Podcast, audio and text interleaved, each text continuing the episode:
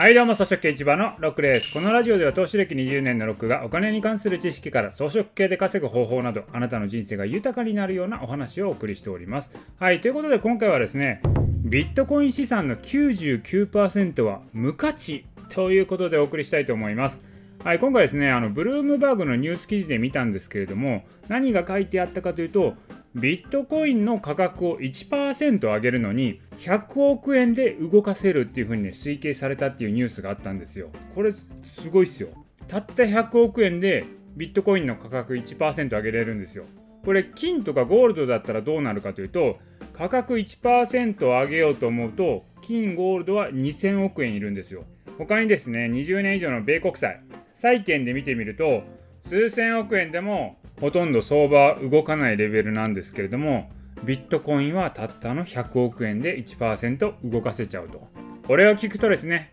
確かにビットコインっていうのは価格が上がりやすい状況にあると思います。これいつも言ってますけど私はビットコインに関しては投機はね全然いいと思ってるんですけど投資としては否定派なんですよ。なので価格が上がりやすいっていうことなんで値動きが取れる投機いわゆるトレードですね。トレードでやることは全然いいんですよ。なんですけど将来の資産として保有するにはリスクがめちゃめちゃ大きいよっていうことなんですよね。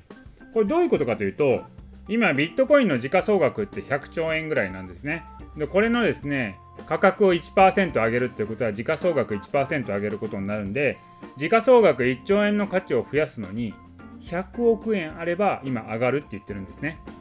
要はですねレバレッジ100倍なんですよ。100億円という現物のお金から仮想のバブル資産9900億円が生まれてるってことなんですね。だから簡単に言うとですよ、ビットコイン資産のうち99%はバブルでできてますってことなんですよ。100億円あれば1兆円皆さんの資産が増えるっていう計算になりますからね。いやー、これはすごいでしょ。なんでこんなことになってるかというと、ビットコインっていうのはですね、流通量がめちゃめちゃ少ないんですね。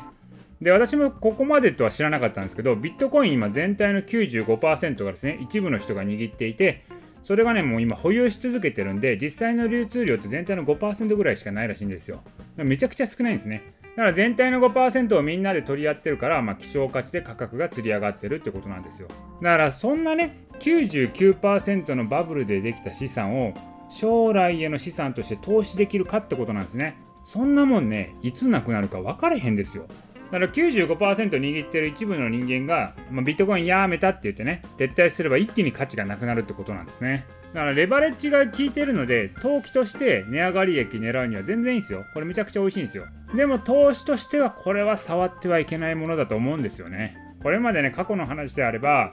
原油利権、オイルですね。オイルを握っていたロックフェラーっていうのはね、いろんな情報操作で原油の価値釣り上げてて、ボロ儲けしたんですよ。ロックフェラー家っていうのは。でも今はもう原油利権から撤退してるんですよ。もう原油の時代って終わったんですよね。まあ、だから同じようにビットコインの利権を握っている人がいつまでもビットコインに固執するかどうかはわからないんですよ。ある程度ね、甘い汁吸ったらもういいやって飽きてね、もうビットコイン売っちゃおうって言ってやっちゃうかもしれないんですよね。ビットコインの大半握ってるのが一部の人なんですもん。これがですよ全世界均等にみんながね持ってるんであれば市場の原理が働いて価格もね市場の原理に沿って動くんですけど一部の人がね握ってるっていうことはですね一部の人の気分次第でどうとにでもなり得るってことなんですよね。まあ、むしろ今はですねその一部の人が価格を釣り上げてる状態なんで、まあ、価格釣り上げたらそれは利確するよねっていうのがまあ普通の行為だと思うんですよ。なので私自身が思うのは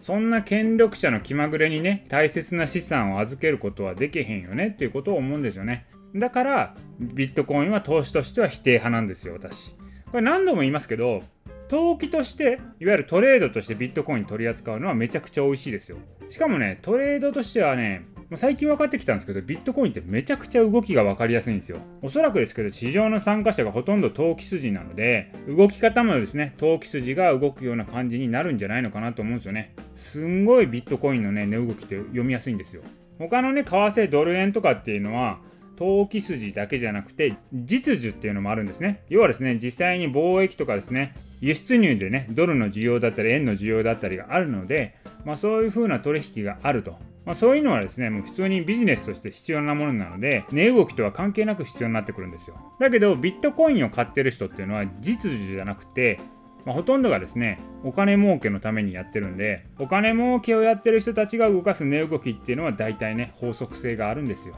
まあ、だからビットコインってねすごい値動きが分かりやすいんじゃないのかなと思います、まあ、なのでね、まあ、一応ねあのビットコインっていうのはまあ、資産の99%がバブルでできているので、ビットコインを買うんだったら投資ではなくトレードで買うべきということです。はい。ということでね、今回の音声は以上です。